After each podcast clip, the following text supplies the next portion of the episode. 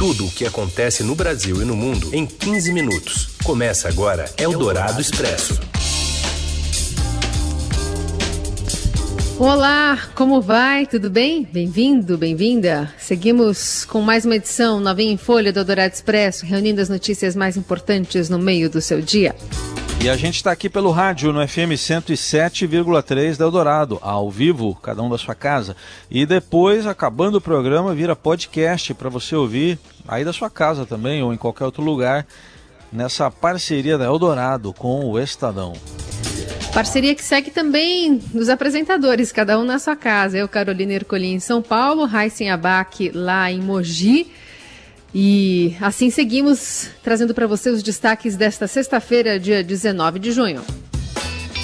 A semana vai terminando com o Brasil na iminência de ultrapassar a triste marca de um milhão de casos confirmados e de 50 mil mortos pela Covid-19. O Ministério Público do Rio suspeita de pagamento de despesas pessoais de Flávio Bolsonaro por Fabrício Queiroz. O senador nega. E ainda Abraham Weintraub querendo deixar o Brasil rapidinho e a bola rolando no Maracanã vazio com 258 pacientes de coronavírus no hospital ali ao lado. É o Dourado Expresso. Tudo o que acontece no Brasil e no mundo em 15 minutos.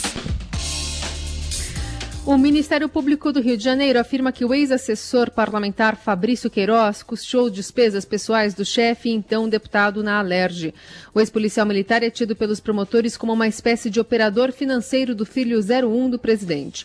De acordo com as investigações, Queiroz transferia parte dos recursos para o patrimônio familiar de Flávio Bolsonaro por meio de depósitos fracionados e do pagamento de despesas pessoais do ex-deputado e de sua família. O Ministério Público Fluminense também desconfia de suposto envolvimento do ex-assessor com milicianos do Rio de Janeiro, incluindo o capitão Adriano da Nóbrega, morto em fevereiro e apontado como líder do chamado Escritório do Crime. Em nota, Flávio Bolsonaro diz que os promotores de injustiça do Rio fazem apenas ilações. Eldorado Expresso. E ainda sobre essa suspeita de ligação com as milícias, o Ministério Público do Rio estima que o miliciano Adriano Magalhães da Nóbrega, o capitão Adriano, possa ter transferido mais de 400 mil reais para as contas de Fabrício Queiroz, o ex-PM apontado como operador financeiro de Flávio Bolsonaro. A indicação consta na decisão do juiz Flávio Nicolau, da 27ª Vara Criminal do Rio, que mandou prender Queiroz e a mulher dele, Márcia Oliveira Aguiar. O ex-assessor do filho 01 do presidente Jair Bolsonaro foi encontrado ontem em uma casa em Atibaia, de propriedade do advogado Frederico Vassev, advogado de Flávio. E Márcia é considerada como foragida pelo Ministério Público do Rio. Adriano foi morto em fevereiro deste ano pela Polícia da Bahia, no município de Esplanada, e ele era apontado por investigadores do Rio como chefe do escritório do crime, que é um grupo de pistoleiros da milícia da Zona Oeste da capital fluminense. Quando ainda era policial militar, Adriano trabalhou com Queiroz no batalhão de Jacarepaguá, também na zona oeste do Rio. E os dois juntos responderam a um homicídio registrado como auto de resistência. A ex-mulher do miliciano, Daniele Mendonça da Nóbrega, e a mãe dela, Raimunda Veras Magalhães, eram empregadas no gabinete de Flávio Bolsonaro, na Assembleia Legislativa do Rio. E juntas, as duas receberam um milhão de reais em salários e devolveram pelo menos 202 mil em transferências identificadas para a conta de Queiroz e outros 200 mil ainda não identificados, segundo o Ministério Público. E diante de todos esses acontecimentos envolvendo o nome do presidente Jair Bolsonaro, a colunista da Rádio Dourado e do Estadão, Eliane Cantanhede, disse que cresce o alívio em setores governistas que se decepcionaram com Bolsonaro e agora trabalham pela ascensão do vice, Hamilton Mourão. A situação do presidente Bolsonaro vai se tornando muito difícil e há entre os apoiadores dele arrependidos uma tendência ali de defender a ascensão do vice-presidente Hamilton Mourão. É uma questão muito delicada. O Supremo até pode dar, tentar parar um pouquinho de, de, de, de, de, enfim, de criar notícias negativas toda hora. Mas não adianta nada, porque as coisas continuam aparecendo, os fatos continuam se sobrepujando às articulações políticas, e o fato é que é o seguinte, o Hamilton Mourão está no radar. As pessoas estão começando a achar que a situação vai caminhando para se tornar insustentável. Eldorado Expresso. Alvo no Supremo Tribunal Federal, Abraham Weintraub diz que vai sair do Brasil. Matheus Lara. Olá, Heisen. Olá, Carol. Um dos protagonistas dessa semana agitada para o governo Bolsonaro é Abraham Weintraub. Ele veio a público na quinta 18 ao lado do presidente Bolsonaro e anunciou sua saída do Ministério da Educação. Disse que não era hora de falar sobre suas razões para sair e anunciou que foi indicado para um cargo no Banco Mundial nos Estados Unidos. Nessa sexta, 19, afirmou no Twitter que vai sair do Brasil o mais rápido possível, daqui a alguns dias. Acontece que Weintraub é alvo do STF no inquérito das fake news. Aliás, nessa semana, na quarta, o Supremo decidiu por nove votos a um mantê-lo na lista dos investigados. Ele foi colocado no inquérito pelo ministro Alexandre de Moraes depois que veio a público a gravação daquela reunião ministerial do dia 22 de abril, em que Weintraub diz a seguinte frase: Por mim botava esses vagabundos todos na cadeia, começando no STF. No vídeo em que anunciou sua saída do governo Bolsonaro, Weintraub disse estar preocupado com a segurança de sua família. Weintraub quer ocupar um cargo de direção, aliás, vai ocupar né, um cargo de direção no BID, que é o Banco Interamericano de Desenvolvimento, e deve passar a receber mais de 100 mil reais por mês. Como ministro, tinha o salário de 31 mil reais. Eldorado Expresso. A Polícia Civil de São Paulo indiciou e pediu a prisão preventiva de Hércules Cordeiro Torres por tentativa de extorsão do governador do estado, João Dória. O relatório final do inquérito indica que Hércules tentou, de maneira sórdida, né, palavras lá do relatório, tirar 5 milhões de reais do chefe do executivo paulista. Segundo o documento, Hércules tentou extorquir Dória por meio de mensagens de texto enviadas por uma conta no Instagram e depois insistiu enviando áudios. As mensagens encaminhadas à primeira-dama de São Paulo, Bia Dória, diziam que o assassinato do governador teria sido encomendado por 3 milhões de reais e cobrava, para que não houvesse a execução, 5 milhões. O relatório final do inquérito cita ainda a prisão temporária de Hércules no dia 15 de maio em Santa Cruz do Capibaribe, Pernambuco. Ele foi alvo de mandado de prisão no âmbito da investigação da Polícia Civil da Paraíba sobre uma tentativa de extorsão lá contra o ex-governador Ricardo Coutinho. Nesse caso, a extorsão se baseava em ameaças de morte ao filho do ex-governador caso não fosse paga a quantia de 3 milhões de reais. Seu dinheiro em ação. Os destaques da Bolsa, com Vitor Aguiar. Tudo bem, Vitor? Boa tarde. Oi, Carol, tudo bom? Boa tarde, boa tarde, Heisen, boa tarde, boa ouvintes, tarde. tudo bem? Tudo bem, vamos falar um pouquinho sobre essa queda, leve queda do dólar hoje? O que, que ela é motivada?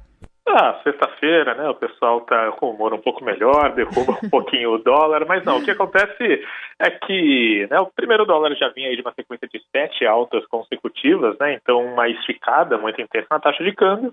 Hoje a gente vê aí uma leve alívio no, no mercado aí de moedas. O dólar à vista nesse momento está caindo 0,53%, mas ele ainda está cotado a R$ 5,34. Né? No começo de junho, a gente até chegou a ver o dólar ele na faixa de R$ 4,90 em alguma coisa, mas aparentemente foi só um lapso. Né? Aparentemente o dólar à vista ele tende a se acomodar em, em níveis superiores aos R$ reais. Na Bolsa, dia também é um pouquinho mais tranquilo, Ibovespa vai subindo 0,72%, e já chega ao nível dos 96.814 pontos.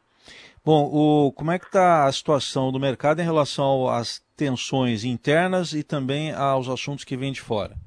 Então, né, assim, todo mundo sabe, né, que a situação ali do cenário político ela é bastante tensa desde ontem, né, com a prisão do Fabrício Queiroz, depois a saída do Weintraub do Ministério da Educação, então né, existe toda uma expectativa, uma especulação em relação a como é que estão os ânimos no governo nesse momento, mas de certa maneira, né, para o mercado financeiro dá para ver que a influência externa ela está se sobrepondo a essas tensões domésticas. Né? Então, o que, que acontece? A gente vê que lá fora as bolsas dos Estados Unidos estão subindo um pouco mais forte, isso porque a China anunciou que vai aumentar as compras de produtos agrícolas dos Estados Unidos. Então, ela vai sim cumprir o que tinha sido acordado lá no ano passado, ali naquele contexto de guerra comercial. Isso serviu para deixar aí os ânimos dos investidores mais a menos nessa reta final da semana e aí as bolsas lá fora e o Ibovespa também estão subindo. Muito bem, esse é o Vitor Aguiar e seu cachorro, é isso? Exatamente, eles estão querendo participar aqui do boletim, né? São dois, né? Estão deixando um pitaco deles aqui para fechamento de mercado especiais durante a Exatamente, é. durante a quarentena tem várias participações especiais na programação. Fique, fique foi, bem tranquilo foi... quanto a isso. Foi bem na hora que você falou intenções externas, viu? Que eles ah, é, é, eles estão ligados no noticiário aqui, enquanto eu estou acompanhando o mercado, eles ficam de olho na TV, eles vão me ajudando, vão me dando aviso aí o que estão falando no mundo, e aí, ó, então, eles sabem que lá fora a coisa melhorou um pouco, mas não tá tranquila desse jeito assim, né? É isso aí, é isso aí. Esse é o Vitor Aguiar conosco aqui na Rádio Dourado e também no seudinheiro.com, acompanhando essa oscilação toda do mercado. Valeu, Vitor, bom fim de semana. Obrigado, gente. Bom fim de semana para todo mundo. Até segunda-feira. Você ouve Eldorado Expresso.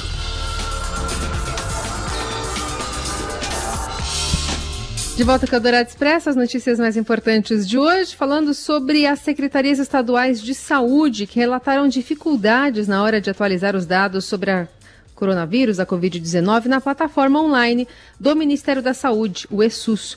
A falha gera atraso no processamento de dados diários e agrava a subnotificação do país. Nos últimos dois dias, o número de confirmações por Covid-19 foi abaixo da média. Procurado, o Ministério da Saúde respondeu que o processo de notificação de casos suspeitos de Covid-19 está ocorrendo normalmente e a base de dados está totalmente preservada. Mas se a tendência dos últimos dias for mantida, o Brasil pode chegar hoje à marca de um milhão de casos confirmados e no fim de semana aos 50 mil mortos. E acabou de sair a atualização do consórcio de veículos de imprensa. O Brasil tem 48.029 mortes pelo coronavírus, confirmadas até uma da tarde de hoje. E o consórcio divulgou ontem o 11 balanço com dados mais atualizados, que é com, esses dados são consolidados às 8 da noite, e desde então Ceará, Distrito Federal, Goiás, Minas Gerais, Mato Grosso do Sul, Mato Grosso, Pernambuco, Rio Grande do Norte e Roraima divulgaram novos dados. Então são 48.029 mortes e agora 990.164 casos confirmados. O balanço consolidado do dia vai sair logo mais às 8 da noite. Esses dados foram obtidos pela parceria inédita entre Estadão, G1, o Globo Extra, Folha de São Paulo e também o UOL, coletando dados diretamente junto aos 26 estados e ao Distrito Federal. Eldorado Expresso. Em meio à pandemia, na volta do futebol, o Flamengo faz 3 a 0 no Bangu. Robson Morelli.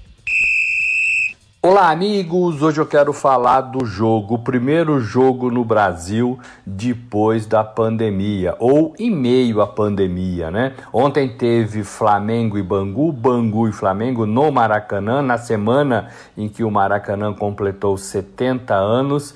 Primeiro jogo é, do Campeonato Carioca, autorizado pelo prefeito, pelo governador, pela Federação de Futebol do Rio, pelos clubes, a bola rolou. Rolou do lado de um hospital de campanha no complexo Mário Filho, do complexo do Maracanã, com 258 pessoas internadas pela Covid-19. Então, de um lado, o, os internos, os pacientes tentando sobreviver, tentando sair dessa, e do outro 22 jogadores correndo atrás da bola. Durante o Flamengo ganhou de 3 a 0, não teve torcida, o, o estádio 78 lugares vazios e todo o procedimento de segurança é, da saúde foi, foi cumprido, pelo menos a maior parte, né? Álcool em gel, um teste rápido para todo mundo entrar, não foi aquele teste prometido, aquele teste mais específico, aquele teste que não erra, foi o teste rápido, né? Aquele, aquele que o resultado não é tão confiável assim,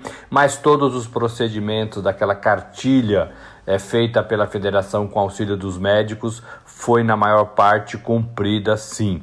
É, é, higienização, distanciamento das pessoas, uso de máscara é, para todo mundo. É bem verdade que os dois treinadores deveriam usar máscara ali no banco e na beira do gramado e não usaram, mas os jogadores que estavam no banco usaram sim, e isso foi, e foi importante. E dentro de campo, os jogadores, claro, é, tiveram contatos. Flamengo fez três gols, alguns abraços, alguns apertos de mão, tudo isso que não deveria acontecer, aconteceu, mas também alguns cumprimentos lá com o cotovelo, como manda a regra nesse momento, né? Então, assim, futebol voltou, voltou no meu modo de ver fora de época, vai continuar. Sábado tem jogo, domingo tem jogo, segunda tem jogo, é, pelo menos no Rio de Janeiro, né? Pelo menos no Rio de Janeiro. A CBF não se manifestou em relação a isso, deixou tudo a critério das federações e dos próprios clubes, é, e agora é esperar para ver é, o que vai acontecer com os outros estados. Ontem estava previsto a, a, a, prevista a presença do presidente Jair Bolsonaro no Maracanã, mas ele não foi. Brasília ontem é, pegando fogo, né, com a prisão é, do Queiroz, com a demissão de ministro da Educação. Então tudo isso é, é, atrapalhou. E do lado de fora do estádio, uma movimentação fraca, normal. Não teve, felizmente, aglomeração de torcedores é, do Flamengo, sobretudo. É, mas algum, alguns torcedores, cerca de 15 torcedores, se manifestaram com faixas contra o presidente Jair Bolsonaro. Então foi um primeiro dia, um primeiro teste é, do lado de um hospital de campanha, é, sem sobressaltos e seguindo aí algumas determinações. Volto a falar, volta ao futebol do Rio fora de, de época, fora de momento, numa outra estação com a pandemia que vivemos, com o restante do Brasil. É isso, gente. Falei, um abraço a todos, valeu. Eldorado Expresso.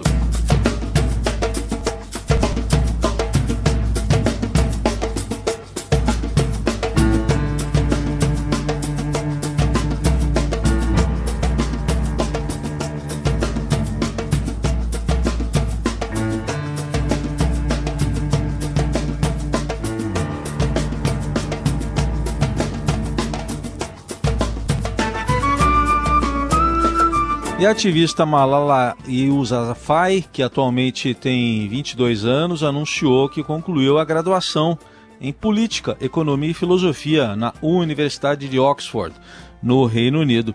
A jovem que ganhou o Prêmio Nobel da Paz em 2014 publicou anúncio em suas redes sociais e mostrou a comemoração com a família.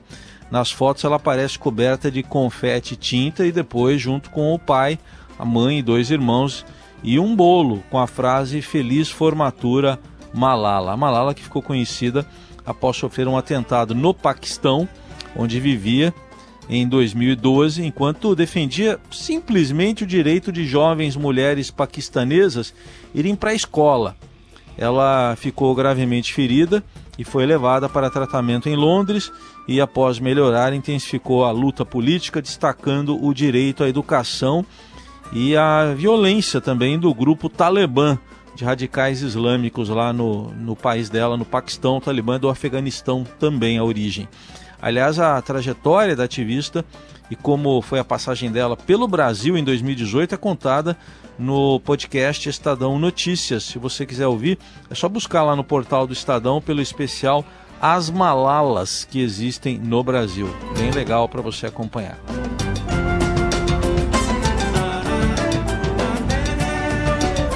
E a gente vai encerrando por aqui o Eldorado Expresso, desejando para você um fim de semana bastante proveitoso. Na segunda-feira estamos de volta.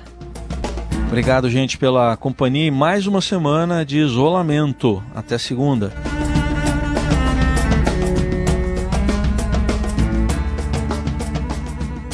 Você ouviu Eldorado Expresso tudo o que acontece no Brasil e no mundo em 15 minutos.